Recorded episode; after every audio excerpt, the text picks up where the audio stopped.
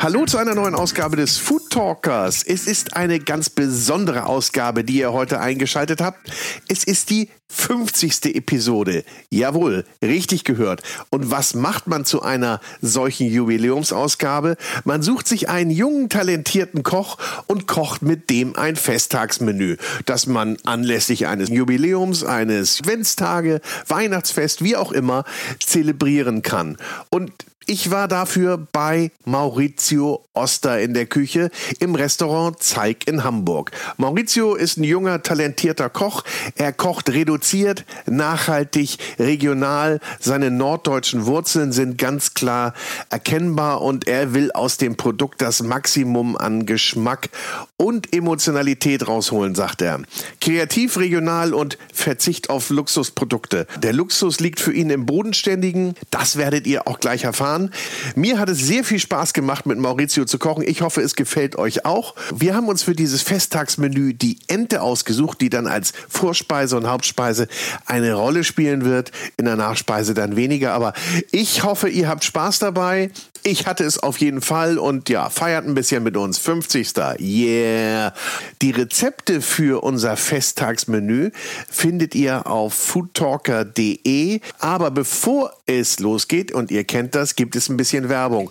Und was wäre da treffender als wieder mal die Cucinaria, den Küchentempel in Hamburg zu empfehlen, wo ihr nämlich alles bekommt, um euer Festtagsmenü zu kochen, um äh, Geschenke zu finden für die Weihnachtszeit.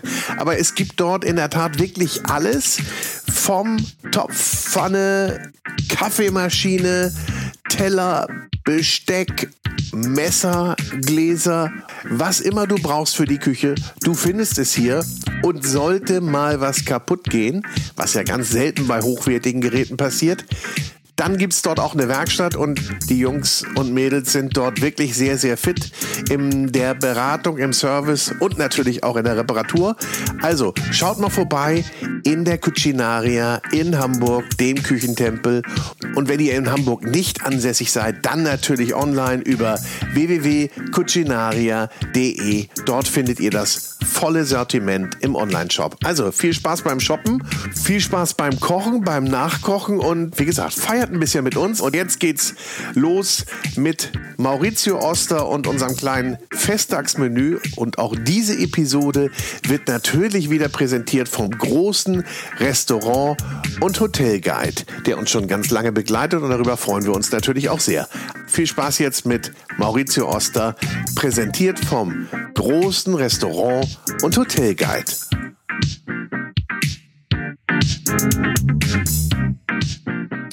So, ich bin zu Gast in der Küche des Restaurant Zeig in Hamburg bei Maurizio Oster. Moin Maurizio, grüß dich. Moin Moin, na? Ja, schön bei dir zu sein. Ähm, Ja, schön, dass du da bist. Auch wenn wir natürlich gerade eine nicht so dolle Zeit haben für die Gastronomie. Tja, was soll ich dazu was, sagen? Was, soll, was soll man sagen? Ich glaube, Jammern hilft jetzt gerade nicht. Wilder Aktionismus hilft auch nicht. Nein. Aber man muss einfach was tun jetzt und sehen, wie man in die nächsten Wochen reinkommt und hoffentlich ein bisschen Weihnachtsgeschäft mitnehmen kann. Ich denke auch, abwarten, schauen, wie sich das alles weiterentwickelt und ja, positiv gestimmt bleiben. Bist du denn ganz guter Dinge oder ist das Paket, das jetzt so geschnürt wurde, für dich okay? Sagst du, damit kann man ganz gut umgehen? Ich denke, das ist schon ganz in Ordnung, was, was uns da bereitgestellt wird. Und damit kann man arbeiten. Geht ja letztendlich geht's darum, dass wir überleben und nicht, dass wir uns bereichern. Und ähm, ich denke, das ist gegeben. Ihr habt ja ein Paket geschnürt für eure Gäste, sodass sie nicht ohne das Zeig auskommen müssen. In diesem November, was, was habt ihr für ein Angebot gemacht? Genau, wir haben uns so ein bisschen überlegt, äh, wie können wir das Zeig zu unseren Gästen nach Hause bringen und da sind wir auf die Idee gekommen, wir machen den, unseren Gästen einfach den Tisch voll mit Zeig.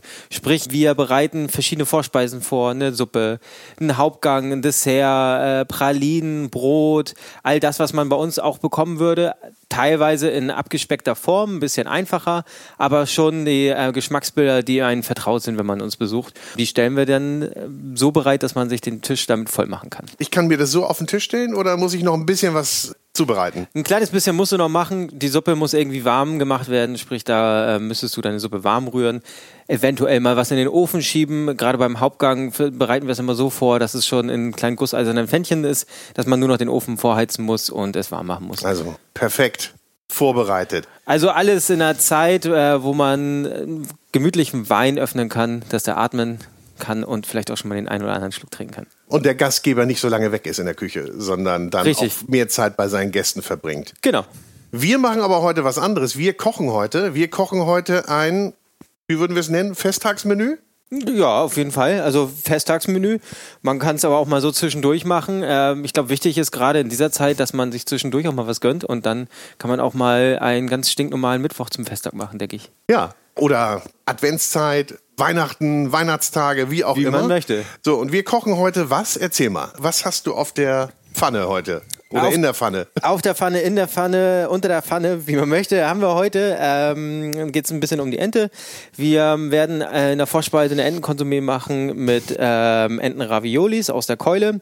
Dann äh, die Entenbrust ähm, gibt es rosa gegart mit einer roten Weinsoße, sortierten Mangold und einer Mangold-Kartoffelrolle. und zum Dessert gibt es eine Zimtmousse mit heißen Pflaumen. Das klingt super, nehme ich. Einmal bitte. so, hast du jetzt einmal so runter erzählt, ganz schnell.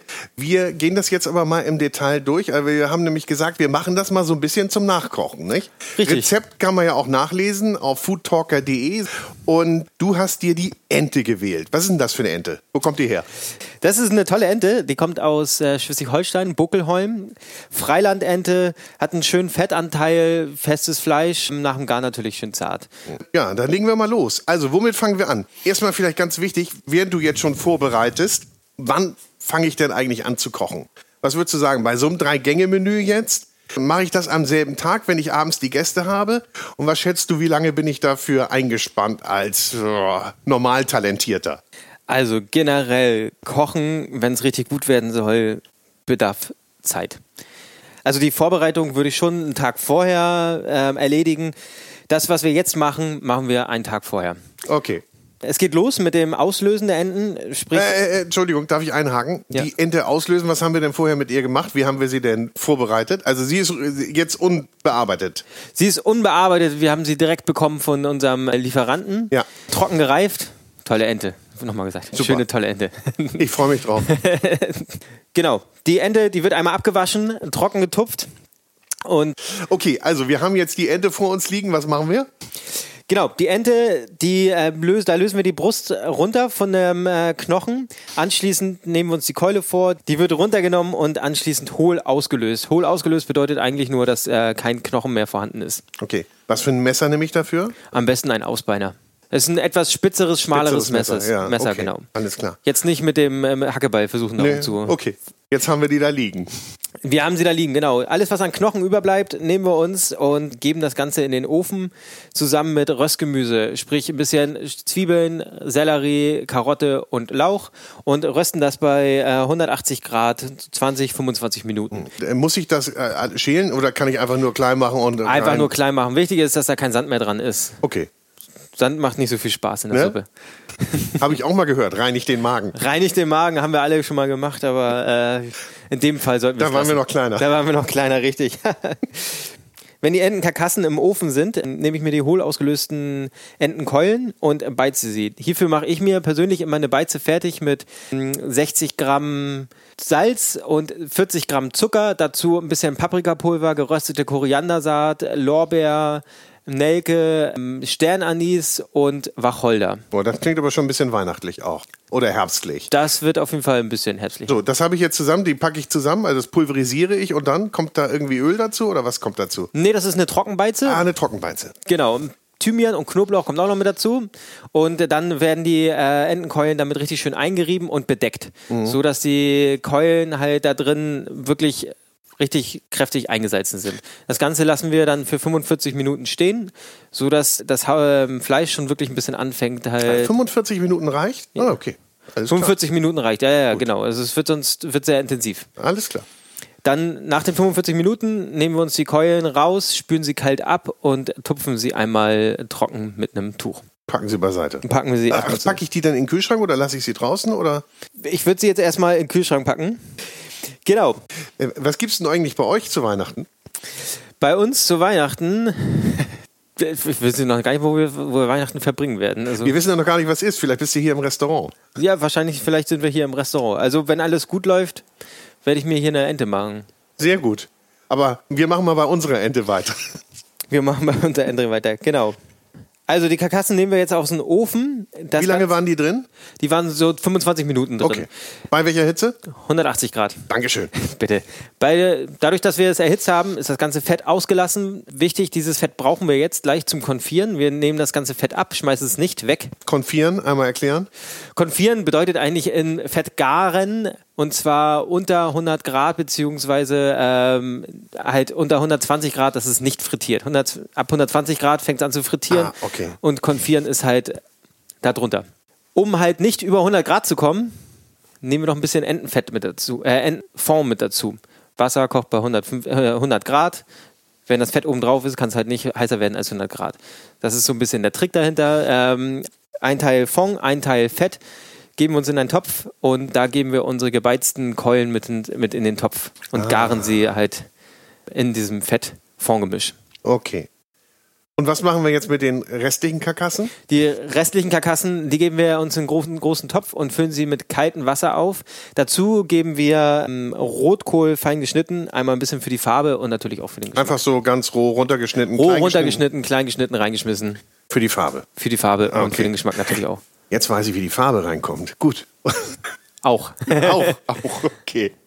Genau, die, Konf die Keulen, die konfieren wir jetzt. Das dauert ungefähr ähm, eine Stunde, anderthalb Stunden. Die muss man immer mal wieder checken. Und wenn die fertig sind, also sprich, wenn man mit der Fleischgabel reingeht und sie schön locker flockig von der Gabel wieder runterrutschen, nehmen wir uns sie raus, lassen sie erkalten und ähm, schneiden uns das, äh, die Keule in ein feines Ragout. Okay, wie, wie fein schneide ich die dann? Das ist jedem ein bisschen selbst überlassen, aber am Ende sollte es noch in ein Ravioli passen. Also Okay.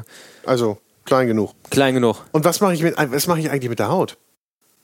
Die nehme ich runter. Ja. Scheiße. Gut, also das Ganze haben wir ohne Haut gemacht. Das Ganze haben wir ohne Haut gemacht. Ah, gut. Und die Haut kann ich die noch für was anderes Die, verwenden? die schmeißen wir natürlich mit zu den Karkassen und lassen sie aus. du willst uns doch nicht alles verraten. Ich merke Ja, also soll ja auch zu uns zum Essen kommen. Das ja sowieso. Wir bauen ja nur dafür vor, dass nicht geöffnet ist über die Festtage, beziehungsweise dass man für seine Lieben zu Hause auch was Schönes kochen möchte. Ja? So, wie ich ja eben noch dachte, auf die Schnelle, aber dem, dem ist ja nichts. Kochen geht nie auf die Schnelle. Ja, ist ja gut, ist ja gut. Okay, äh, ich will jetzt ein bisschen auf die Tube drücken. Jawohl, alles klar. So, für, jetzt machen wir das Ragout. Ja, also habe ich Wir jetzt haben das, klein Ragout gemacht. wir, genau, wir haben das Ragout klein geschnitten. Jetzt fangen wir an, zu uns ein paar Schalotten. Äh, Haben wir ja auch schon hier, das Ragout. Das Ragout haben wir hier schon fertig, genau. Das ist aber sehr fein. Schmeckt das jetzt nach was? Das schmeckt, also wenn alles gut gelaufen ist, schmeckt das ein bisschen nach Ente. Darf ich es mal probieren? Na sicher. okay. Schmeckt nach Ente, oder? Ja, Ja.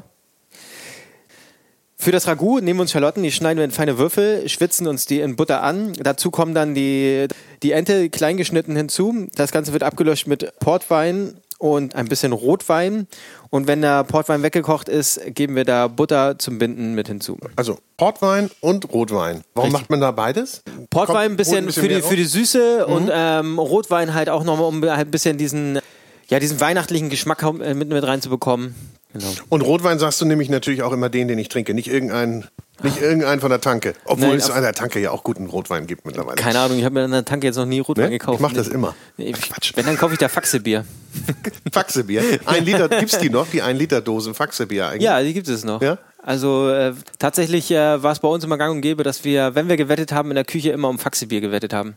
In meinem, äh, letzten, meiner letzten Anstellung als Küchenchef hatte ich in, der- im Büro einen kleinen Kühlschrank stehen, wo immer oh, zwischen 10 und 15 Faxedosen drin standen. Ja. Faxe gibt's aber nur im Norden, glaube ich, ne? Oder gibt's das auch im Ist ein Süden? dänisches Bier, War ne? ja mal ganz populär irgendwann, aber vor. Da warst du ja noch so. Ah, das kann ich nicht. Also ich habe es immer noch ganz gerne getrunken. Beziehungsweise eigentlich war es auch nur so ein Gag trinken, weil richtig Spaß macht das nicht. Ja. Und vor allen Dingen das Starkbier. Da trinkst du zwei Dosen von und dann passt es aber auch mit dem Abend. Machen wir lieber noch nicht. Wir machen weiter mit unserem, mit unserem Entenragout. Das haben wir jetzt zusammengebracht mit Schalotten, mit Portwein und mit Rotwein. Und da war die Frage genau, was für einen Rotwein nehmen wir dafür? Dann nehmen wir einen guten oder nehmen wir da irgendeinen? Also selbstverständlich nehmen wir einen guten. Ich würde de- tatsächlich direkt den Rotwein, den wir später auch trinken wollen. Welchen trinken wir denn später dazu? Das ist eine gute Frage. Wir haben äh, Grianza gerade, den wir dazu servieren. Der ist schön, ähm, kräftig, ein bisschen äh, eine leichte Fruchtigkeit hat er Hm. und es passt eigentlich super gut. Weil jetzt nach äh, dem äh, Testen des äh, Ragouts äh, kriege ich schon, ne? also ich komme schon Kommst- Stimmung. Kommst du in die Stimmung? Müssen wir Ich gleich komme mal eine in Flasche Stimmung. aufmachen. Ähm, aber ich sehe noch leichtes Tageslicht draußen, insofern. Dürfen wir eigentlich noch gar nicht. Nur, Äh, Ich achso, nee, könnte auch wir die müssen Vorhänge dann- zuziehen. Jawohl, Ja, genau. So, und nu? Jetzt geht's an die Raviolis. Dann legen wir mal los. Die kleine Nudelmaschine ist ja schon draußen. Den Teig haben wir schon fertig gemacht. Was ist denn in dem Teig drin? Den Teig, äh, das ist ein ganz klassischer Nudelteig. Also bestehen halt wirklich hauptsächlich aus Mehl und Ei. Mehl und Ei, ja. Genau. Den habe ich jetzt auch schon fertig gemacht und ähm, Kann ich den vor- vorbereiten auch oder mache ich den frisch? also den kann man auch gut an einem Tag vorher vorbereiten. Könnte ich und da den auch noch ein bisschen fertigen ruhen kaufen? lassen. Ähm, ich wüsste jetzt nicht, wo man fertigen Nudelteig Weiß ich bekommt. nicht. Frische Paradies oder so vielleicht? Okay. Aber braucht man eigentlich nicht, weil Dafür es so kenne ich mich einfach in ist. deren Sortiment zu schlecht aus. Okay. Also Ist nicht dein, dein mein Lieferant. Provider. Nein. Also nichts gegen frische Paradies, aber, Nein. aber ich beziehe nur von kleineren. Von kleineren. Du bist ja sowieso sehr regional orientiert, sehr Richtig. produzentenorientiert Richtig. und sagst auch, ich mache nordische Küche. Was ist eine nordische Küche eigentlich? Tja, nordische Küche, das ist die Definition. Also ich werde auch immer, wenn ich gefragt werde, was ist Regionalität? Für mich ist Regionalität das, was ich früher, was es bei uns früher zu essen gab, die Produkte, mit denen ich in Berührung gekommen bin. Sprich, mein Vater, der hatte einen schönen Gemüsegarten, wo wir Zwiebeln angebaut haben, Bohnen, Beete und Kohlrabi. Und das sind so die Produkte, mit denen ich aufgewachsen bin, mit denen ich halt viel äh, Emotionen verbinde und, und mit denen ich am, am liebsten koche, Mhm. tatsächlich auch. Und das ist halt so ein bisschen Regionalität auch für mich, also auch Fisch, bin gerne früher angeln gewesen, Forellen, äh, Saiblinge, Hecht, Barsch, Zander, also das sind so die, oder wenn wir mal an die See gefahren sind, dann und halt äh, Kabeljau geangelt haben, also das Scholle oder Flunder oder Schollen haben wir auch mal Makrele. geangelt, genau. Ja. Ja, Makrelen mag ich persönlich jetzt nicht so gerne, Oh, nee. Ich liebe Makrelen. ja, nee, das ist okay, halt dann, haben wir, dann, dann kommen wir da nicht zusammen. Aber wir sind ja heute auf Ente eingeschossen, da müssen wir uns ja nicht einigen, da sind wir ja klar. Aber gibt es denn sowas wie eine nordische Küche für dich?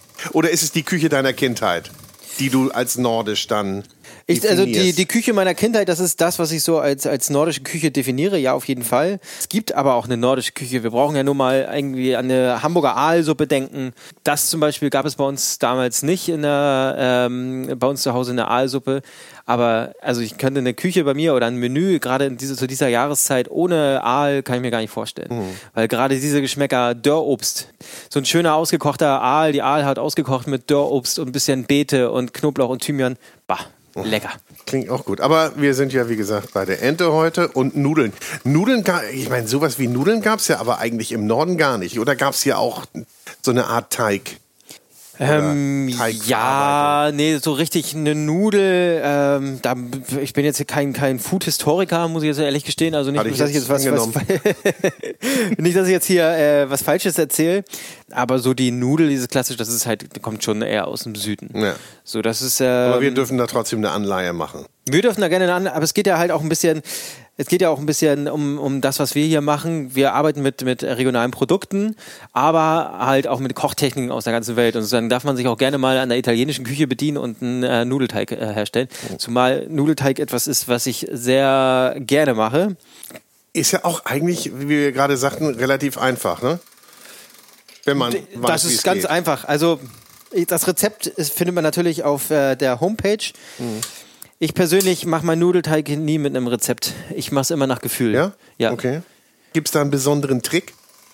Nee, tatsächlich äh, gibt es noch verschiedene Varianten. Man kann da noch ein bisschen Öl reinmachen, Salz mit reinmachen. Das macht das Ganze aber halt ein bisschen. Ähm, den, den Teig, der macht es ein bisschen flexibler. Also das heißt, man kann dünnere Raviolis machen. Mhm.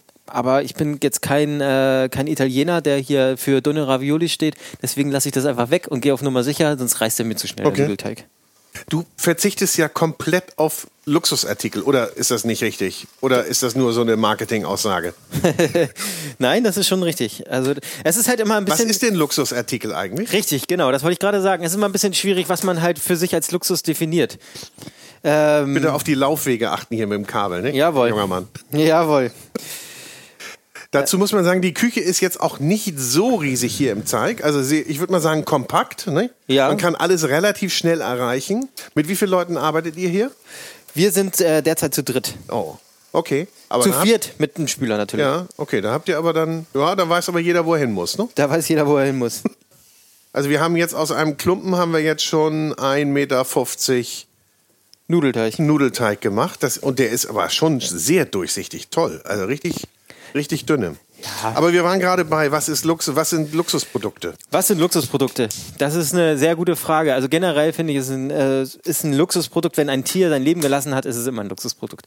Ob es jetzt eine äh, Lammkeule ist oder ob es jetzt äh, das äh, Filet vom Wagyu ist. Das ist eigentlich letztendlich Mhm. scheißegal. Aber vermeintlich Luxusprodukte meint man ja eher was anderes. ne? Genau, also ich glaube, das sind diese klassischen Luxusprodukte, die halt ähm, in einem Preissegment liegen, wo man halt sie als Luxusprodukt definiert. Sprich Kaviar, Foie gras. äh, Foie gras Ja. ähm, Hummer, Ja. Mhm. wobei wir auch Hummer verarbeiten, da er jetzt, äh, da wir den von äh, vor Helgoland beziehen. Ja. Kaisergranat, Trüffel, genau, das sind so diese Aber vermeintlichen. das liest man eben bei dir auf der Karte nicht. Das ist dann mal, wenn dann ganz dezent verwendet und als ein Bestandteil, aber nicht, es macht nicht das gesamte Menü aus. Nee, also wir kloppen unser Menü nicht damit voll und äh, rechtfertigen äh, unseren Menüpreis mit, ähm, mit einer Anreihung von Produkten, sondern halt bei uns geht es um die Kreativität und ähm, das Rauskitzeln des letzten Geschmackes. Ja. Nun ist euer Menüpreis ja auch, wenn ich sagen, sehr moderat. Ich würde sogar sagen, preisgünstig. Ja, Ja? Im Vergleich jetzt mal jetzt auf Hamburg gesehen, aber auch darüber hinaus. Kann man da auch gar nicht dann mit diesen Luxusprodukten arbeiten? Ich meine, mal abgesehen davon, dass es die Entscheidung ist, ist es eine ganz bewusste Entscheidung gewesen, da in diesem Segment zu agieren, nehme ich an. ne? Na klar, also das ist ja auch eine Positionierung. Ähm, auch, auch ich muss halt musste schauen, wo möchte ich mich positionieren hier in Hamburg, wo ähm, mit wem möchte ich mich vergleichen und ich denke halt in dem Bereich sind wir zu dem, was wir machen, halt ja relativ alleine. Es gibt noch ein paar andere, aber das ist lässt sich glaube ich an einer Hand abzählen. Genau. Aber ja, genau, okay. Aber du sagst auch auf deiner Webseite, der Luxus liegt im Bodenständigen. Bist du so ein bodenständiger Typ? Ich würde mich schon als bodenständig Ja? bezeichnen. Also ich fahre mit dem Fahrrad hierher. Mein Ferrari, den lasse ich in meiner Garage stehen. Nein, ich, hab, ich Der ist- besitze, ich der- besitze der ist noch nicht aber- mein Auto. Also von daher. Du besitzt kein Auto? Nein, nein, Nee. wie- ich habe kein Auto. Also Okay. das ist halt, ähm, ja, ich denke schon, dass ich bodenständig. Ich bin auch bodenständig aufgewachsen. Äh, unsere Nudel. Wie, wie, ne? Ja, ja, ja. Also nicht trödeln, Herr Kollege. Jawohl, Entschuldigung. Äh, wir- Die Gäste trudeln langsam ein. Oma, Opa. Oma, Opa, Tante. Obwohl wir dürfen ja, wir wissen, das wird echt spannend, ne? wie viele äh, Gäste und wie das denn aussehen wird zu Weihnachten. Ich glaube, das wird zu Weihnachten wird man, äh, dürfen wir alle mit der Familie feiern. Nur die Familien kann ja groß sein. Ja, aber denn, wenn du dich erinnerst, zu Ostern durfte man damals auch letztes Jahr, äh, letzt, ich sage mal letztes Jahr, das war ja dieses Jahr. Das Ja, war das, ja ist, noch gar das nicht, kommt einem schon das so ist noch lange gar nicht vor. so lange ne? her, ja. Ja.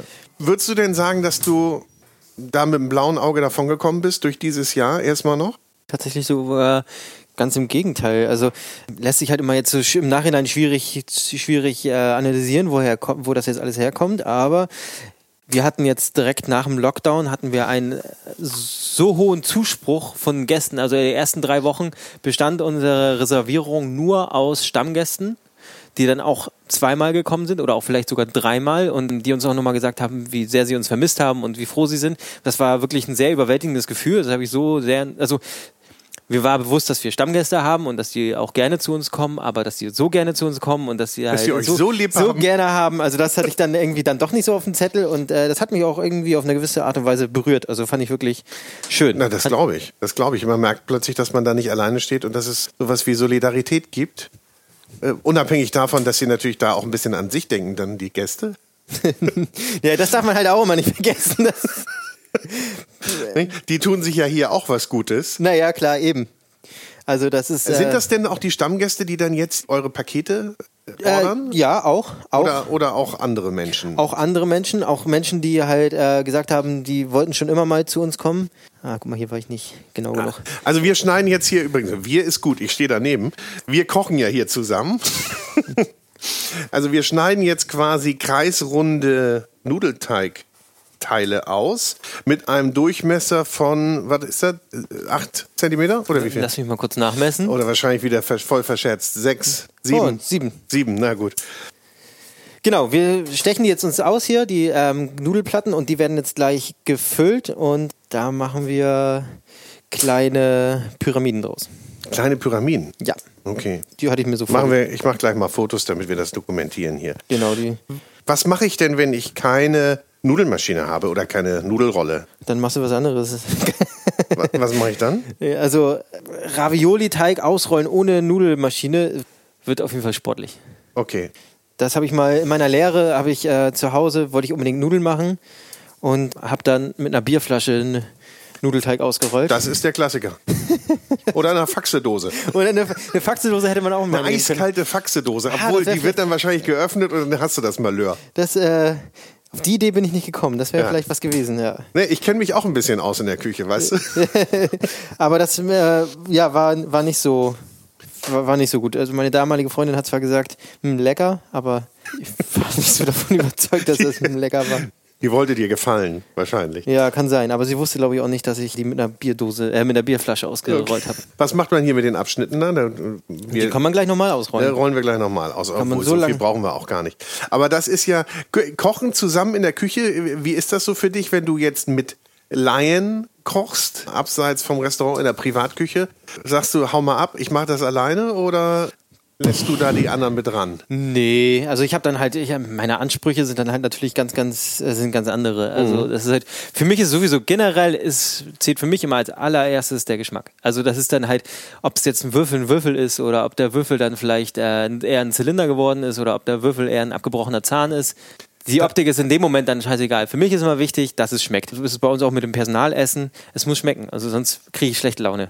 So, das ist halt das Allerwichtigste. Ja. Und wenn es nicht schmeckt, dann macht es auch keinen, keinen Sinn. Ob es dann jetzt am Ende, also da muss man dann halt dementsprechend seine Ansprüche immer anpassen, mit wem man dann gerade in der Küche steht. Wie die Hast- Optik dann am Ende aussieht. Hast du als Kind schon mitgekocht eigentlich zu Hause? Ähm, nö, Nee? nein. Ach, du, du bist nicht einer von den Köchen, die gesagt, ich wusste schon mit acht, dass ich in, die Kü in der Küche mal lande. Nee, Nee? auf gar keinen Fall. Eigentlich wollte ich Kriminalistik und Psychologie studieren. Das, nö, ist ja ähnlich. ja, ja. Ich meine ähnlich zum Kochen. Ja, ja, klar. Also das ist, deswegen bin ich ja auch Koch geworden. Nee, aber leider haben meine Noten da nicht so richtig ausgereicht für. Also, Okay. Es war dann halt so Anfang der Oberstufe. Ja, War so eine leicht unmotivierte Phase bei mir. Die, dann, die Phase ging dann doch ein paar Jahre, glaube ich. Mhm. Wo dann mir geraten wurde, entweder würde ich jetzt mal langsam anfangen zu lernen fürs Abitur oder ich muss mir eine, musste mich für eine Ausbildung mal umschauen. Und du hattest mit Kochen nix am Hut bis dahin? Nee, Null. gar nicht. Aber Essen mochtest du. Oder auch nicht. Doch, na klar. Also Essen, das ist, war mir jetzt aber, war jetzt nicht so, dass ich gesagt habe, ich esse so gerne, dass ich, ich habe so einen tollen Geschmack oder keine Ahnung. Also das war eigentlich, ja, wie jeder andere. Ich denke mal, so wie du und ich dann halt in dem Alter. Also da hat man sich auch schon mal beim Aldi für 45 Cent das Baguette geholt und aufgebacken. ne. kam mal vor. Ja, das kam durchaus mal vor. Wobei ich immer ge schon gerne gekocht habe. Aber natürlich habe ich mir auch äh, irgendwelche Fertigzeug da reingepfiffen. Ich meine, ich habe auch sogar Ravioli kalt aus der Dose gegessen. Das habe ich auch mehr als nur einmal. Ein Kumpel von mir, der ist Koch und war damals schon Koch und hat damals dann zu mir, also d- das hat mich irgendwie beeindruckt und meine Überlegung war halt äh, relativ praktisch, wenn ich eine Ausbildung mache, dann sollte es was sein, was ich machen kann im Winter, wo ich mir nicht, wo ich nicht auf, ein, auf einer Baustelle stehe und mir die Finger abfriere. So, das war mit so das, der ausschlaggebende Das Punkt. ist, ja auch nur noch eine, das ist ja auch eine Überlegung. Das habe ich auch noch nicht gehört. Aber stimmt. So, wir befüllen jetzt hier die Teigplättchen mit dem Ragout. Da muss man aufpassen, dass man nicht zu viel reinpackt, glaube ich, von dem Ragout. Nicht, sonst, sonst Genau, letztendlich. nicht also- zu viel und nicht zu wenig. Nicht zu viel, nicht zu wenig. Aber Wir ist wollen ja auch ein immer bisschen, so im Leben, ne? Ja, das ist halt. Äh, auf die Proportion kommt es drauf an, genau. Aber ich denke, ich bin hier auf der richtigen Spur. Ich bin jetzt gespannt, wie es verklebt wird, weil das ist ja eigentlich immer die Kunst, ne? Das Dass die, verkleben. dass die ja. wirklich auch zusammenbleiben. Was sind denn deine Tipps für so ein Festessen? Soll man das kochen, was man kennt? Oder soll man ruhig mal was Neues ausprobieren? Also es ist ja immer ein bisschen abhängig von der Person, die das kocht und wie viel, wie ambitioniert sie ist und wie viel Lust sie haben. Also ich begegne ja im, hier bei mir im Restaurant auch immer wieder äh, sehr ambitionierten Hobbyköchen, wo ich mich immer wieder frage, halt, boah, ey, das wird, warum machen die das zu Hause? Das würde ich niemals machen. Die sich dann da irgendwie ein Reh bestellen und ähm, anfangen da irgendwie im, in ihrer privaten Küche ein Reh auseinander zu pflücken und kochen dann halt mehrgängiges Menü aus dem Reh. Würde ich nie und nimmer zu Hause machen. A, die ganze Arbeit. B, B, der ganze Dreck, der da entsteht, der Abwasch, der getätigt werden muss. Also das sind alle Sachen. Ähm, Ich bin einer, wenn ich zu Hause für privat koche, halte ich das alles immer relativ einfach. Ich habe es damals auch schon bei meiner ähm, Abschlussprüfung, hatte ich ein ganz einfaches Menü mir äh, zurechtgeschrieben mit den ein oder anderen Kniff, um es ein bisschen besonders zu machen, aber ansonsten, das war ein ganz einfaches Menü. Übrigens, das Dessert ist heute das Menü, das Dessert, was ich in meiner Abschlussprüfung gemacht habe. Sensationell. Wie lange ist denn das eigentlich hier, deine Abschlussprüfung? 2008 war das, glaube ich. Zweit- Ende 2008, Hm, Anfang 2009, glaube ich. Ja, ja, ja, genau. Ja, ja, ja. Also, zwölf Jahre. Zwölf Jahre. Ja, zwölf Jahre. Tatsächlich her. zwölf Jahre. Alles ja. klar. Gut. Und seitdem hast du nichts dazugelernt, dann machst du immer noch das gleiche Dessert? okay, entschuldige, Äh, entschuldige. Ja, ja, aber Wahrscheinlich ist es so sensationell, dass, äh, ich meine, da, ne, es ist halt, äh, es es ich ist halt bin froh, dass ich jetzt nicht rausgeschmissen werde auf diese Aussage. so, ja, halt, halt, halt, was kommt jetzt? es wird jetzt mit Eigelb einmal eingestrichen Ja, und dann falten wir das Ganze einmal hier zusammen und auf hier einmal zusammen. Zack, zack. Ich wollte nur einmal schauen, ob ach, das, das ist die Pyramide. genau Mm. Dreieck, wie man möchte. Doll. Und das bleibt jetzt auch kleben. Das bleibt kleben. Da können wir uns gleich nochmal eine.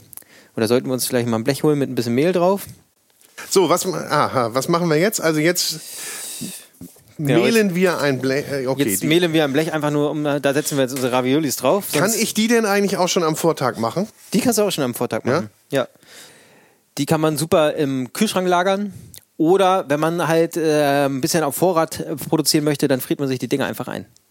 Und das macht jetzt nichts, dass da Ei dran ist. Das kann jetzt noch einen Tag halten, das, ist egal. hält noch einen Hält, Tag. hält. Ja, ja, das ist gar kein Problem. Okay. Genau. Okay, wir machen jetzt, mal jetzt- jetzt mal weiter. Ich befülle jetzt mal hier die äh, Raviolis weiter und äh, du stellst deine Fragen. Ja, danke. so ist schön, dass äh, das geklärt ist, wie das hier abläuft. Ja, genau, das ist, äh, muss ja auch geklärt sein. So verliert man hier die Führung im Podcast.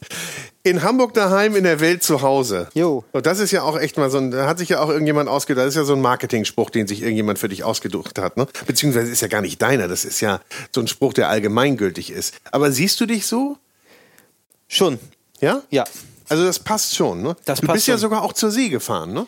Ich bin auch zur See gefahren, wenn man Wie so das ein anständiger Hamburger Wie- Junge. wer- Für so einen anständigen Hamburger Jungen, da muss man auch zur See fahren. Tatsächlich habe ich mich auch wie so ein ham- anständiger Hamburger Jungen, als ich zur See gefahren bin, tätowieren lassen. Ja? ja. In Shanghai? Äh, in Hongkong. Nein, ehrlich? Ja, ja, kein Witz. In Hongkong. Da, das, äh, da lagen wir ein bisschen länger, weil wir Motorschaden hatten.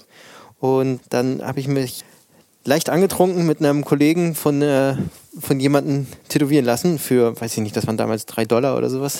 Und was ist es für ein Motiv geworden? Äh, da ich leidenschaftlicher Skateboardfahrer bin und war, Ja. ähm, habe ich mir ein kleines Skateboard tätowieren lassen auf die, auf die Wade. Und am nächsten Morgen war ich aber auch nicht mehr so glücklich damit. Aber es ist als Skateboard zu erkennen. Es ist ein Skateboard zu erkennen tatsächlich, aber es ist, äh, ich habe mich war wie gesagt nicht so glücklich damit Mhm. und habe mich dann äh, dazu entschieden. Ich wollte mich schon immer tätowieren lassen, hab's mir aber irgendwie habe ich mich nie richtig getraut.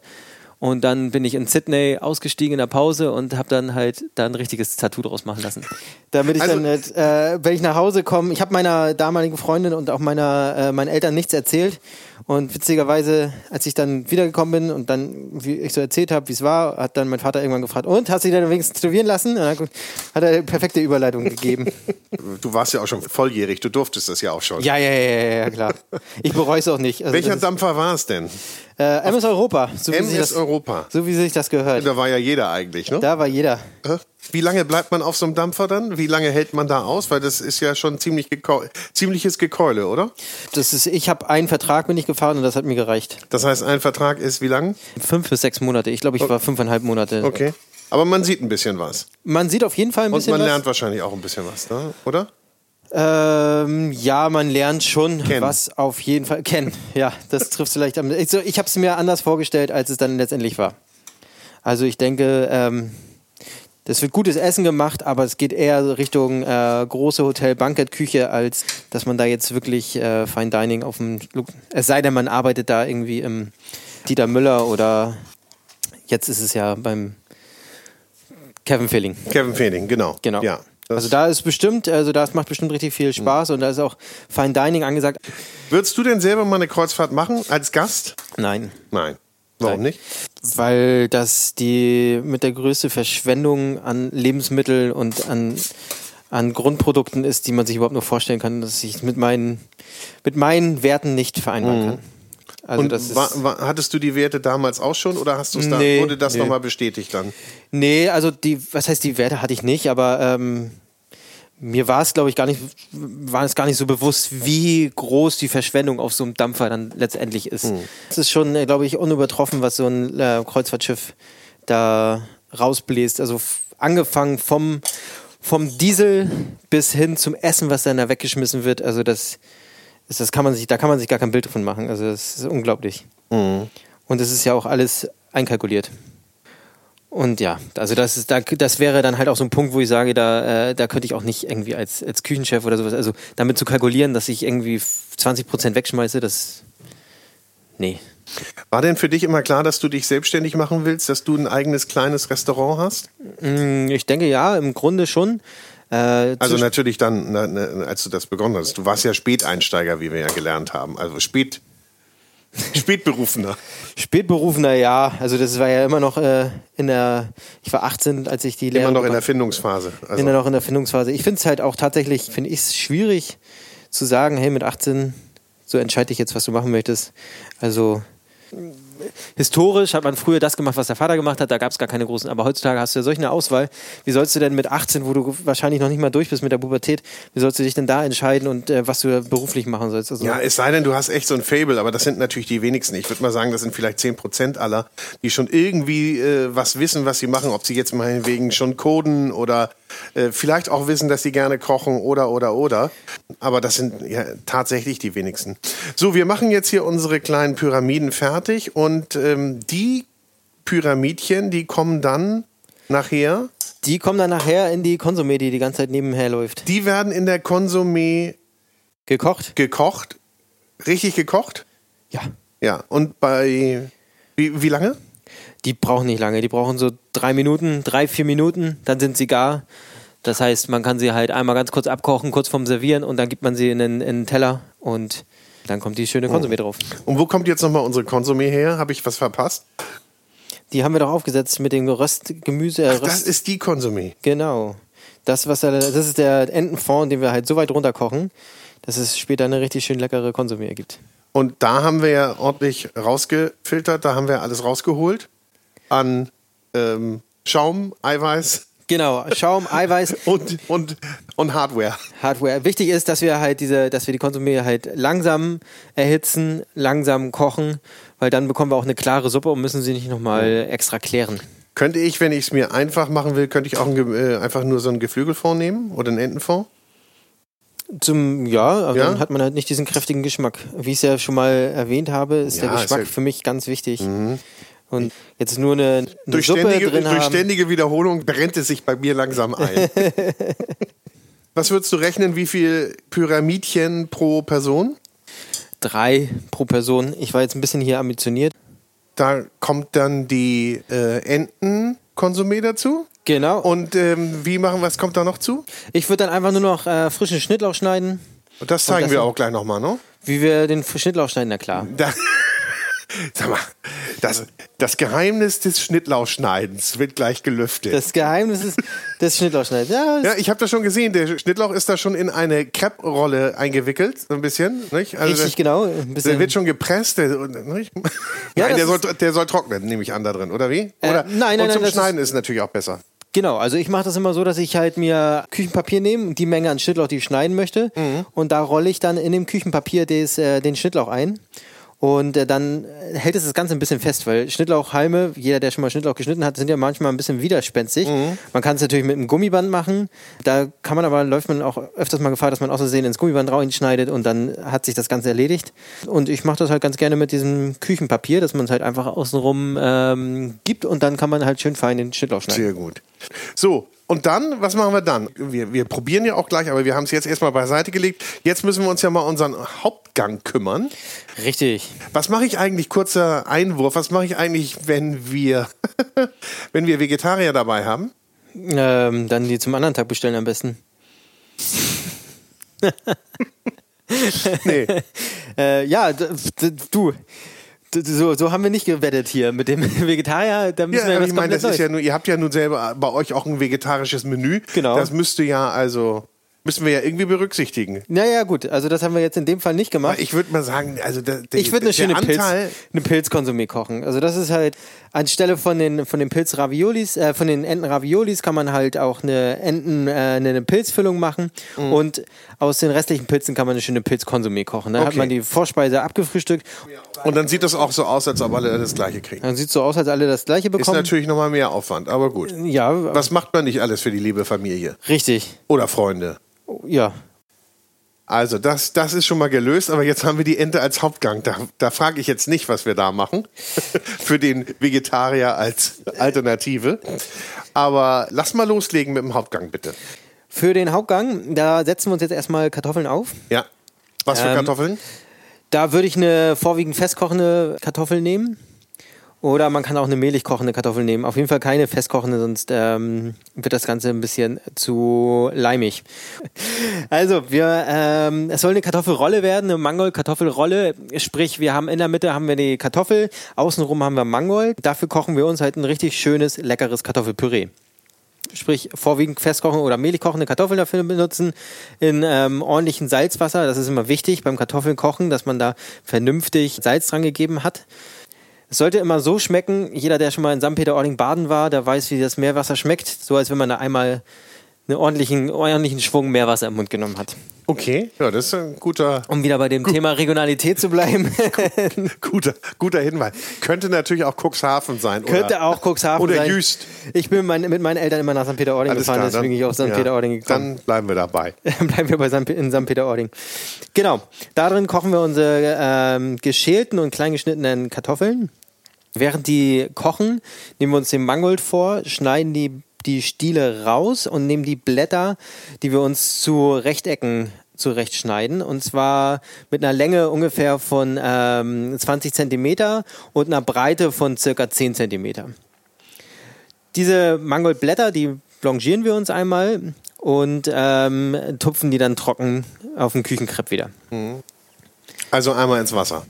Einmal, ins- also genau, blanchieren, einmal kochendes Wasser, kurz wieder runterstellen, dass es nur noch siedet, rein für 30, 45 Sekunden in Eisfässer abschrecken und dann trocken tupfen, zur Seite stellen. Zur Seite stellen. Den restlichen Mangold, die Mangoldstiele, die schneiden wir uns in kleine Stifte. Blanchieren sie auch einmal. Die dürfen dann ruhig so anderthalb Minuten ähm, im, im siedenden Wasser verbringen. Dann auch wieder im Eiswasser. Wichtig, auch im Eiswasser ein bisschen Salz rein. Ach, da auch Salz rein. Ah, Da kommt auch mal ein bisschen Salz rein. Und wir schmeißen nichts weg, merke ich gerade, ne? Die Stiele behalten wir auch. Die ja? Stiele behalten Die wir kommt auch. nämlich wahrscheinlich gleich in unsere Masse rein. In die, wird mit den Kartoffeln vermengt. Nein, Oh, jetzt dachte ich mal, könnte ich einen klugen Einwurf machen. Ich halte mich zurück, bitte. Herr Kollege, weiter. So, die Kartoffeln sind fertig, die lassen wir schön ausdämpfen, pressen die Kartoffeln durch die Kartoffelpresse und drücken sie durch ein Sieb. Vermengen das Ganze mit ähm, Nussbutter und ein bisschen ähm, Milch. Nussbutter? Schmeckt- Nussbutter, nicht zu verwechseln mit Butter, wo Nüsse drin sind, sondern einfach geröstete braune Butter. Geröstete braune Butter. Kann Richtig. Ah. ich die kaufen oder mache ich die selber? Am besten machst du sie selber. Okay. Ist günstiger, als sie zu kaufen. Du glaubst, du weißt, welche Frage jetzt kommt. Wie mache ich das dann?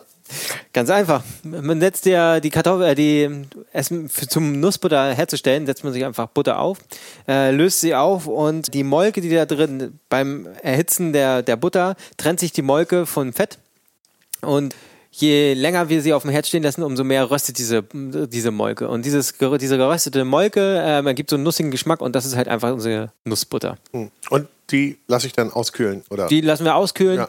Und wenn sie dann, äh, die geben wir dann in unsere gepressten Kartoffeln mit rein, zusammen mit ein bisschen, zusammen mit Genau. ein bisschen Milch und Muskat. Genau. so hätte ich es auch gemacht. So haben wir ein schönes Kartoffelpüree. Dieses ganze, Ka- dieses Kartoffelpüree lassen wir auskühlen, füllen uns das in einen Spritzbeutel. Das schmeckt auch so schon ganz gut, glaube ich. Das Ne? schmeckt so zum- schon ziemlich gut. Wichtig ist, einmal probieren, ob, der, ob man genug Salz am Kartoffelwasser hatte, weil wenn man genug Salz am Kartoffelwasser hatte, braucht man auch nichts mehr in die Milch geben. Dann sollte das eigentlich alles super passen. Und Muskat, wie viel? Einmal rüber. Muskat fünfmal abgerieben von einer Muskatnuss. Ja. Die halten ja auch ewig, ne? So Muskatnüsse oder? Ja, muss kommt man- drauf an, wie häufig man kocht mit Muskatnüssen. Ja, aber nee, aber die kann man auch liegen lassen, oder? die kann man liegen lassen. Also ja, das die sind- vom sind- Vorjahr kann ich noch mal. Die vom Vorjahr kannst du gerne nochmal nehmen. Okay. Das ist äh, gar kein Problem. Ja. Genau, dann füllen wir das Ganze in einen Spritzbeutel ab, dann nehmen wir uns wieder unseren Mangold, unsere Mangoldblätter, legen die uns vor uns und mit dem Spritz, mit Hilfe des Spritzbeutels, spritzen wir eine Rolle von circa 5 cm Durchmesser auf das Mangoldblatt und äh, rollen das Ganze ein. Dieses Mangoldblatt, äh, diese Mangoldrolle, die können wir uns auf den Teller abgedeckt warm stellen später und die ist dann als Beilage. Wie sorge ich dafür, dass die nicht aufgeht nachher? Die Rolle? Die, wenn man also vernünftig rollt, dann geht sie nicht auf. durch das halt, durchs Blanchieren aufeinander klebend, so Mhm. das passt schon ganz gut. Aber die muss schon relativ festgerollt Die sein. muss festgerollt sein, auf jeden Fall. Mhm. Okay. Also man, was man halt gut machen kann, ist sie einmal rollen mit Hilfe von Klarsichtfolie und das Ganze nochmal kalt stellen. Wenn das kalt gestellt ist, die Butter, die im, äh, in der, im Püree ist, gibt dem Ganzen noch ein bisschen Stabilität und dann hat man eine richtig schön feste Rolle. Dann kann man Mhm. Könnte sie ich aber auf- auch schon am Vortag machen. ne? kann man auch schon am Vortag okay. machen. Alles klar. Gar kein Problem. Ich will es ja nur. ja, alles gut. Würde hier natürlich nie gemacht werden. Hast du die auch bei dir in, auf der Karte schon Hatten mal wir, gehabt? hatten wir im Sommer tatsächlich drauf. Ah, ja. Und Zum Lamm. Ja, kann ich mir gut vorstellen. Wann wird Mangold geerntet? Mangel kannst du jetzt um diese Jahreszeit, also November, auch noch ernten. Bis, bis so Ende, Mitte, Ende Dezember. Hm. Lässt er sich auf jeden Fall. Sehr ähnlich mit Spinat. Man kann alternativ kann man auch Spinat benutzen. Okay, Funktioniert auch. Ja. Gar kein Problem. Wäre eine Alternative, genau. gut, aber das haben wir erledigt. Wir kommen näher. Wir kommen näher. Jetzt, jetzt geht es daran, dass wir die ähm, Soße herstellen. Und zwar nehmen wir da hierfür ein Kilo rote Zwiebeln. Die schneiden wir uns in feine Streifen, braten die richtig schön an oder rösten sie richtig schön an im, äh, im Topf und löschen das Ganze wieder ab mit Portwein, eine Flasche Rotwein und eine Flasche Pflaumensaft. Das Ganze lassen wir runter reduzieren, bis es fast komplett verkocht wird. Das ergibt so eine sirupartige Konsistenz. Wie Oh. lange braucht das? Also wir haben ja jetzt hier einiges drin an äh, Flüssigkeit. Das wird schon so eine Dreiviertelstunde dauern. Und auf welcher Temperatur mache ich das? Also soll ich würde das richtig so schön obere, brodeln? mittlere Hitze vom, äh, vom, vom Herd nehmen. Deckel auf, Deckel zu, Deckel, auf. Deckel auf, auf jeden Fall. Dann- Wir wollen ja, sonst dass die kann's nicht Flüssigkeit entweichen. verdampft. Ja, okay. Wichtig ist, immer wieder mal umrühren, wird unten ansetzen, ist nicht so schlimm. Wichtig für diese Soße ist es eigentlich tatsächlich, dass es mal ein bisschen anröstet unten. Ah, Es gibt ganz noch ein bisschen Röststoffe und also nicht zu ängstlich sein bei der Temperatur. Nein, das sowieso nie. Man darf ruhig mit ein bisschen Power kochen. Das Ganze können wir jetzt mit, wir haben unsere Konsumé nebenbei aufstehen, mit- da können wir uns ein bisschen Form wegnehmen und auffüllen später, wenn das, ähm, wenn wir diese sirupartige Konsistenz haben, füllen wir das Ganze auf, bis das Ganze wieder bedeckt ist und mixen das Ganze. Dann wird es durch ein feines Sieb passiert und fertig ist unsere Soße. Dann wird es noch ein bisschen mit ein bisschen Meersalz abgeschmeckt. Wir haben eine schöne Süße durch die Zwiebel, wir haben eine ordentliche äh, fruchtige Note durch den Pflaumensaft, durch den Portwein und ähm, noch ein bisschen Meersalz. Und der Entenfond gibt dann halt auch nochmal diese Entennote. Gibt- Wird eine richtig schön leckere Soße. Wie ist denn das eigentlich? Ich meine, man kennt das ja so klassisch, Soßen werden angedickt, ne? Ja, Das muss ja nicht sein. Das muss, wenn man die anständig reduziert, dann ist das ja gar wenn man nicht sie notwendig. anständig reduziert, dann aber es ist halt, äh, es ist immer, gute Soßen sind immer Mangelware. Mhm. Auch bei uns im täglichen Geschäft eine gute Soße, am, das beste Beispiel ist bei uns der Aalfong.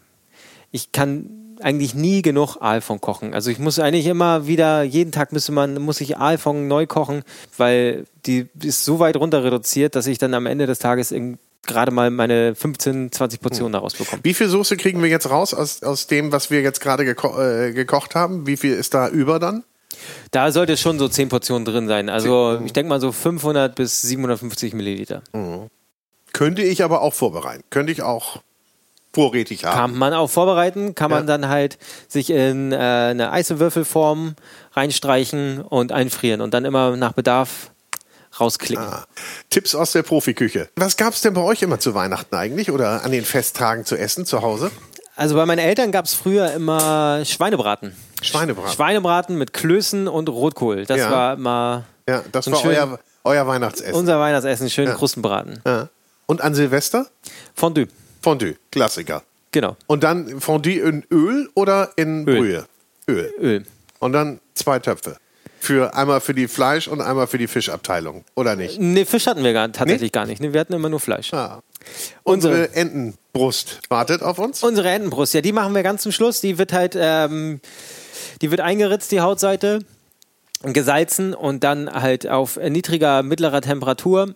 Ich hoffe, jeder versteht, wenn ich niedriger, mittlere, mittlere Temperatur sage. Sag's doch einfach, was für eine Temperatur gemeint ist.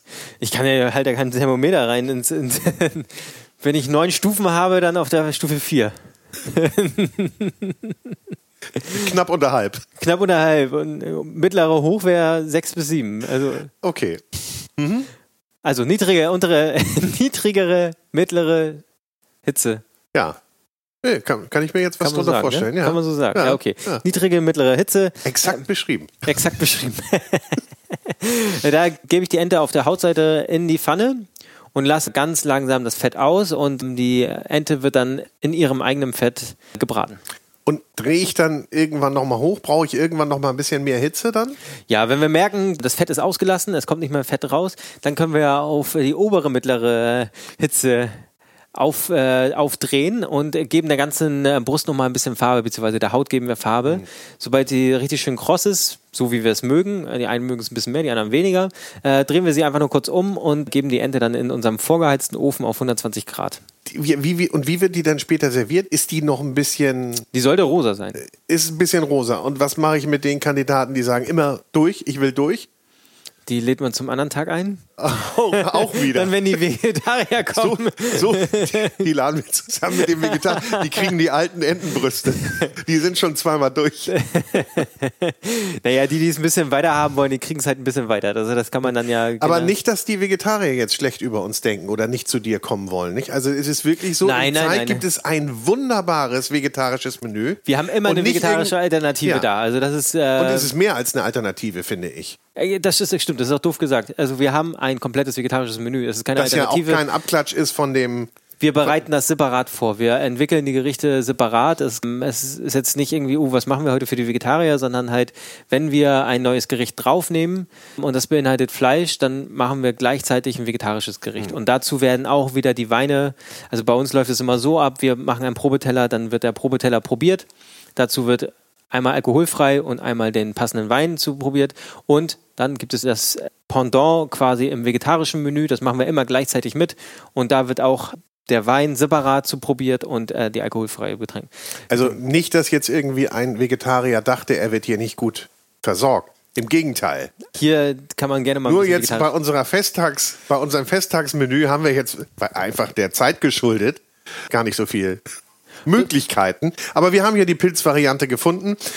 Ja, die Entenbrust, da müssen wir uns was überlegen. Was würden wir da für den Vegetarier machen? Anstelle von der Entenbrust. ja, mir will- ich gehe gerade durch, was wir dann so schönes, schönes immer. Aber das sind äh, alles jetzt so ad hoc. wüs- Das sind schon sehr, sehr aufwendige Geschichten, die wir immer gemacht haben. Mhm. Aber wir wollen ja hier eigentlich so ein bisschen unaufwendig sein. Wir haben ja aber jetzt schon ziemlich viel Zeit in der Küche verbracht. Ja, ge- irgendwann wollen wir ja den, dass unsere Gäste nicht allzu voll nach, Genau. nach Hause gehen. Aber wir haben ja identifiziert, was wir auch vor, am Vortag schon machen können. Richtig, genau. Und insofern sind wir eigentlich zeitlich ganz gut dabei. ja. Wie muss denn so ein, was würdest du denn sagen, wie muss denn so ein Gericht oder so ein Menü, so ein Festtagsmenü aufeinander abgestimmt sein? Könnte ich da auch einfach sagen, ach, ich nehme einfach nur meine Lieblingssachen, ich pack mal, mach mal die Vorspeise so, Hauptgang so, Dessert so oder müssen die schon irgendwie in Harmonie sein? Ich glaube, das ist halt, das ist immer, es kommt natürlich auf die persönlichen Vorlieben drauf an und ich denke, dass ja, wenn das gut gekocht ist, dann ist das, kommt der Gast, gerade wenn es im privaten Bereich ist, es wird dann nicht mit einer Menüreihenfolge kommen, dass es hätte anders besser passen können. Also würde ich jetzt Gut, überhaupt. in unserem Fall passt es ja super, weil wir ja die ganze Ente verwerten wollten und Genau, die ganze Ente haben wir verwertet und fürs Dessert müssten wir jetzt auch noch mal ein bisschen was vorbereiten. Da haben wir ja gesagt, wir machen Zimtmus ja, mit das Pflaumen. Abschlussprüfungsdessert. Mit das Abschlussprüfungsdessert, genau. Dann äh, machen wir uns gleich mal dran. Und zwar nehmen wir uns erstmal die Pflaumen und ähm, entkernen die. Wir wussten ja schon im August, dass wir zu den Festtagen Pflaumen machen. Deshalb haben wir sie ja schon eingelegt. Richtig, wir haben auch bei uns immer im Sommer die ganzen Früchte eingelegt und daher haben wir auf jeden Fall auch immer Früchte da. Genau, man kann den Einlegesud super benutzen. Ähm, in Stein sind sie dann jetzt ja schon. Man kann sich aber auch nochmal einen schönen äh, Fond kochen. Wir benutzen dazu, machen, kochen ein schönes Karamell mit braunem Zucker, einen, äh, eine halbe Vanillestange mit da drin. Auch das wird wieder abgelöscht mit Portwein. Portwein. Das zieht sich ja durch, der Portwein, nicht? Ja. Was Also, mache ich denn eigentlich? Also, der Alkohol verkocht ja. Das Ja. ist richtig, ne? richtig. Das heißt, aber trotzdem habe ich ja noch, kann ich das trotzdem auch Kindern anbieten? ja, kann Die man Kinder schon. wollen ja mitessen. Da sicher, das geht, Ja? also das ist, das ist unbedenklich. Also das ist halt, der wird ja wirklich richtig weggekocht. Ja. So, Alkohol verdampft bei 80 Grad und Wir das waren ist nicht drüber. Mhm. wie, bei, nicht wie bei Glühwein, dass er einmal erhitzt wird, sondern wir kochen den richtig weg. Okay. Und das ist gar kein Problem. Alles klar. Aber Portwein zieht sich durch und Pflaume ja auch. Haben wir ja auch schon im, in der Soße gehabt, den Pflaumensaft. Da Genau. hätten wir aber auch unseren Sud nehmen können. Oder wäre der zu streng gewesen, zu intensiv?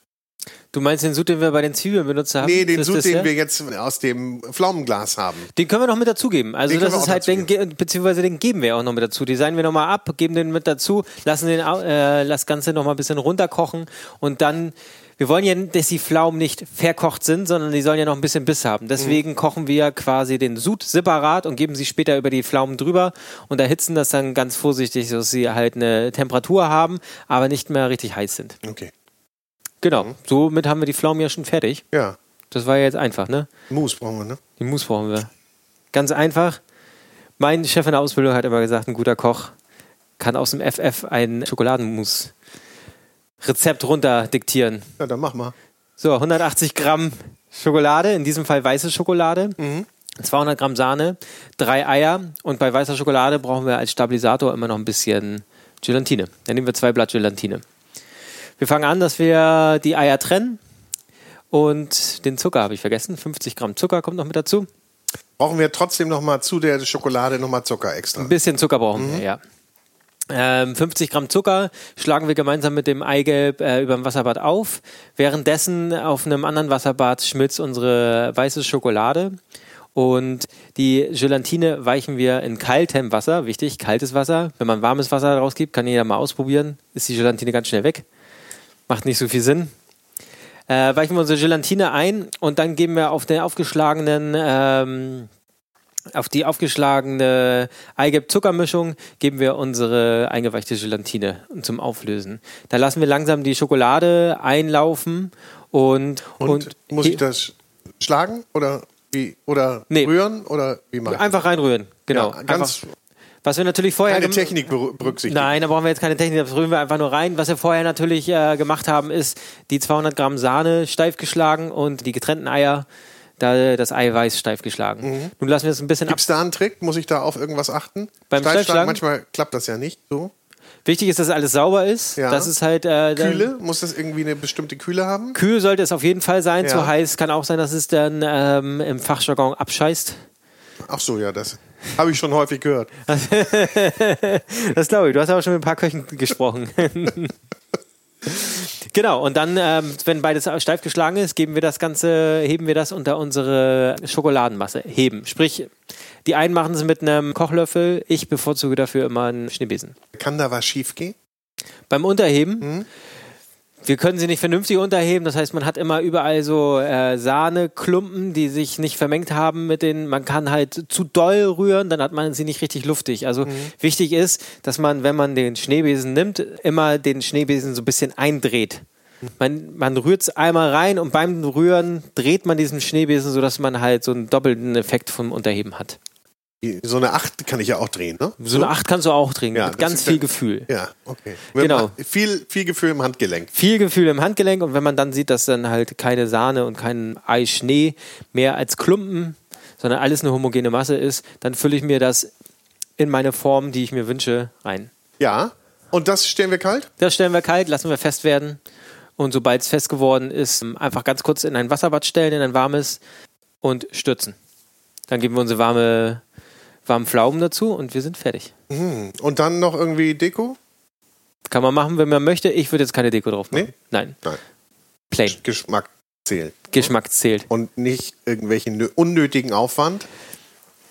Ja, dann würde ich sagen, machen wir mal, äh, fangen wir mal an, nicht? Wollen wir mal Gibt's- anrichten? Gibt's mal, ja. Okidoki. Ich, ich trommel mal alles. Soll ich schon mal zusammentrommeln? Trommel mal zusammen. Hinsetzen. So, und jetzt, Maurizio, ich habe alles fertig. Ich kann ja jetzt eigentlich auch nochmal zu meinen Gästen gehen und sagen, Leute, Jetzt brauchst du erstmal ein Aperitif. ja, jetzt morgen Aperitif. Aber ich kann trotzdem zu meinen Gästen gehen und sagen, Leute, jetzt gibt's gleich was. Ja, Ne? So langsam. können jetzt kannst wir du uns- langsam losgehen, ja.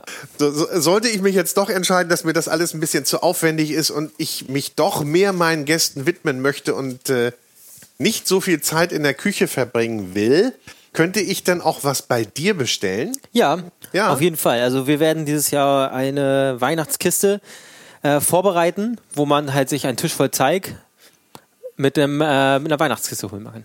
Super. Und da ist dann alles entsprechend vorbereitet, wie wir das vorhin ja schon gehört haben, mit Richtig. kleiner Anleitung Mit kleiner Anleitung, genau. und Ähm, ein paar Gedichten, Weihnachtsgedichten und Weihnachtsliedern. ja, dann gibt es noch ein kleines Tonbandgerät, wo du dann äh, O Tannenbaum gesungen hast. Das gibt es nochmal gratis auf dem Ein Kassettenrekorder. Kassettenrekorder, genau. Das gibt es nochmal gratis mit dazu.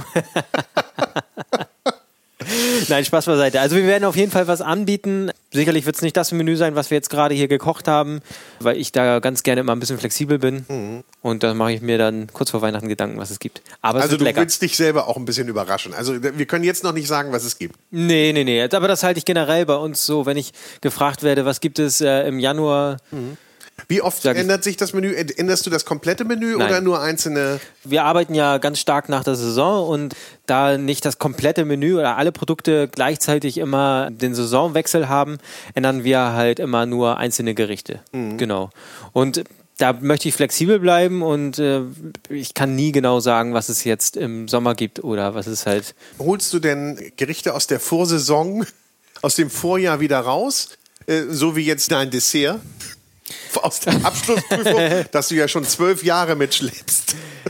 Nee, tatsächlich machen wir das jetzt schon, dass wir Gerichte, die wir letztes Jahr hatten, dieses Jahr nochmal nehmen. Teilweise aufarbeiten, teilweise anders anrichten, teilweise ähm, noch eine andere Komponente mit dazu. Oder halt auch einfach mal komplett so lassen, wie wir es hatten. Wir jetzt aktuell haben wir gerade die Ente bei uns in der Karte. Die war letztes Jahr schon geil.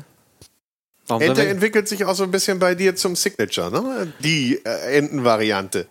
Die Entenvariante, also eine Ente, das ist halt, ich mache immer ganz gerne die äh, von September, Ende September, Oktober, also immer bevor alle anderen Ente machen, mache ich immer ganz gerne Ente, sodass wir Weihnachten keine Ente mehr haben, sondern Seid ihr Hirsch schon- wird es Hirsch? meistens geben. Ja? Ja, Ja. Oh. das ist immer so ein bisschen unser Sprung, ähm, aber diese Ente, die wir letztes Jahr entwickelt haben, die war sehr gut und ist dieses Jahr genauso gut angekommen und dazu haben wir halt auch noch ein Gericht, was sich gerade zu einem Signature entwickelt, was wir aus der Keule der Leber und dem Fett herstellen. Gut, das hätten wir jetzt hier nicht nachkochen können.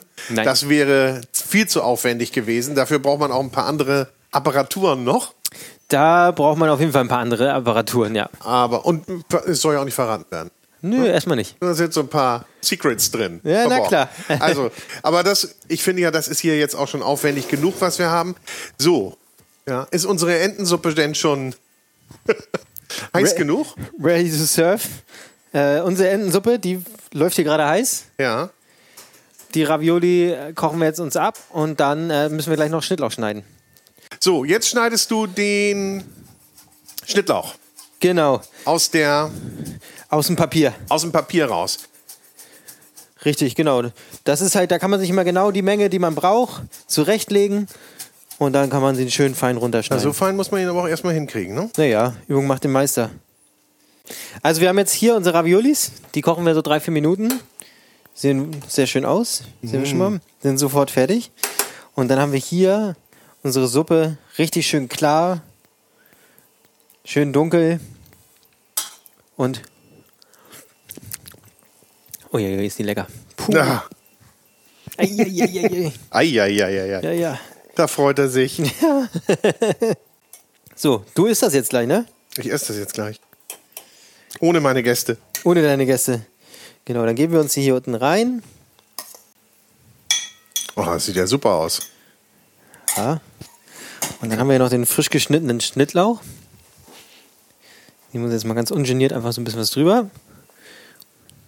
Und wenn Maurizio sich jetzt eine Kelle parat gelegt hätte, dann hätten wir doch schon gleich einfüllen können. Naja, er ist ja noch nicht so lange in der Küche. Nee. Das macht man dann, wenn man irgendwann professionell ist. Aber Vor Vorbereitung und kurze Wege und alles zurechtlegen ist ja die halbe Miete, ne? Oder mehr. genau. Naja, das machen die anderen.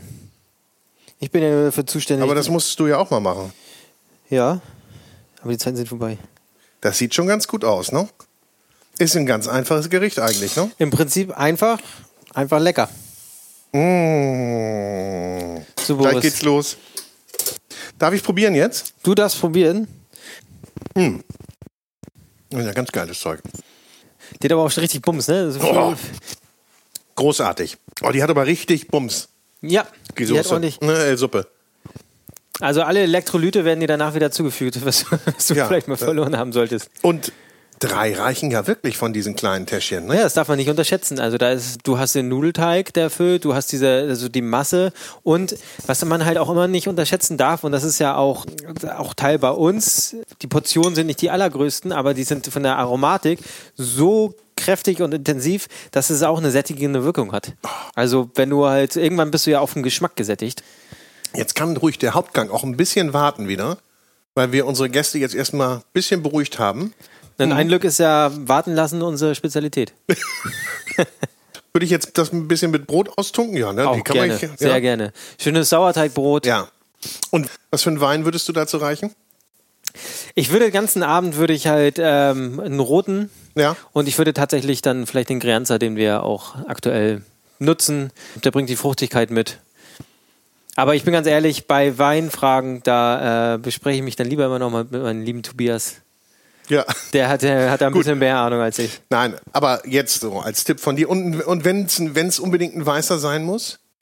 Da würde ich, glaube ich, schon eher so was, äh, was Kräftiges, Cremigeres nehmen. Ja. Mhm. Vielleicht so eher in die Chardonnay-Richtung. Bisschen was Gereiftes. Also ich finde, das ist super losgegangen, unser Menü. Ich freue mich jetzt auf die Entenbrust. Großartig. Und auf das Dessert.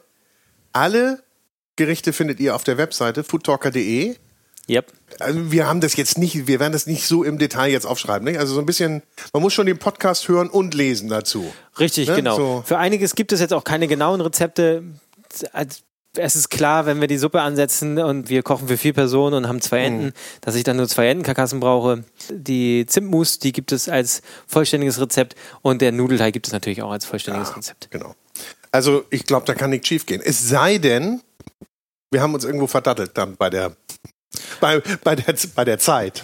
Wenn, Aber wenn so- was schief geht, dann gerne bei uns vorbeikommen, essen kommen und äh, im Nachgang bei dem Petitfuß Und- können wir gerne nochmal drüber sprechen. Und beschweren, nicht? und beschweren. Ja, oder wie gesagt, die Zeigkiste. Oder wie heißt sie jetzt genau? Ein Tisch voll Zeig. Ein Tisch voll Zeig. Ein oder Tisch voll- ein Tisch voll Zeig bei euch bestellen. Richtig. Ich glaube, dann sind die Festtage gerettet. Was auch immer kommen wird, was auch immer wir dürfen, wie auch immer wir uns auf die Gegebenheiten einstellen müssen, wir werden eine Lösung finden und wir schauen, würde ich sagen, mal voller Zuversicht in die Zukunft, weil du bist ja ein grundweg positiver Mensch eigentlich, ne? Ja, ich bin durchweg positiv und ähm, wichtig ist, dass wir halt alle gesund durch die Zeit kommen und wenn wir dann wieder öffnen dürfen, dann freue ich mich auf jeden Einzelnen. Maurizio Oster vom Restaurant Zeig in Hamburg. Das war noch ein schönes Schlusswort. Und äh, ich freue mich jetzt auf den nächsten Gang. Können wir schon mal ein Glas Wein haben jetzt? Na klar, Ja? los geht's. Ja, ja, ja, Das ist doch schön. So, und wir verabschieden uns, wünschen ja schöne Festtage und sowieso. Ne? Kommt gut durch die Zeit. Ja. Bleibt Und gesund. Kommt gut durch die Zeit und gern mal ins Zeig. genau, kommt durch, gut durch die Zeit und ab ins Zeig. Das ist gut. Wir verabschieden gesund. uns. Tschüss, tschüss. Ciao, ciao. So, und das war's schon wieder. Die 50. Episode des Food Talkers. Schön, dass du dabei warst. Und auch diese 50. Episode wurde präsentiert vom großen Restaurant und Hotelguide. Ein Guide für Gäste mit Inspiration für Menschen mit Stil und Geschmack. Über 2600 Restaurantbewertungen findet ihr im großen Guide, der übrigens am 18.12. neu erscheinen wird. Da gibt's dann nämlich die neue Ausgabe der große Guide 2021. Also schon mal vormerken oder online vorbeischauen unter www.der-große-guide.de. Dort gibt's im Übrigen auch neuerdings ganz viele tolle Rezepte. Schaut mal vorbei. Danke fürs Zuhören. Das war's. Kommt gut durch die Zeit. Bleibt gesund und habt schöne Festtage.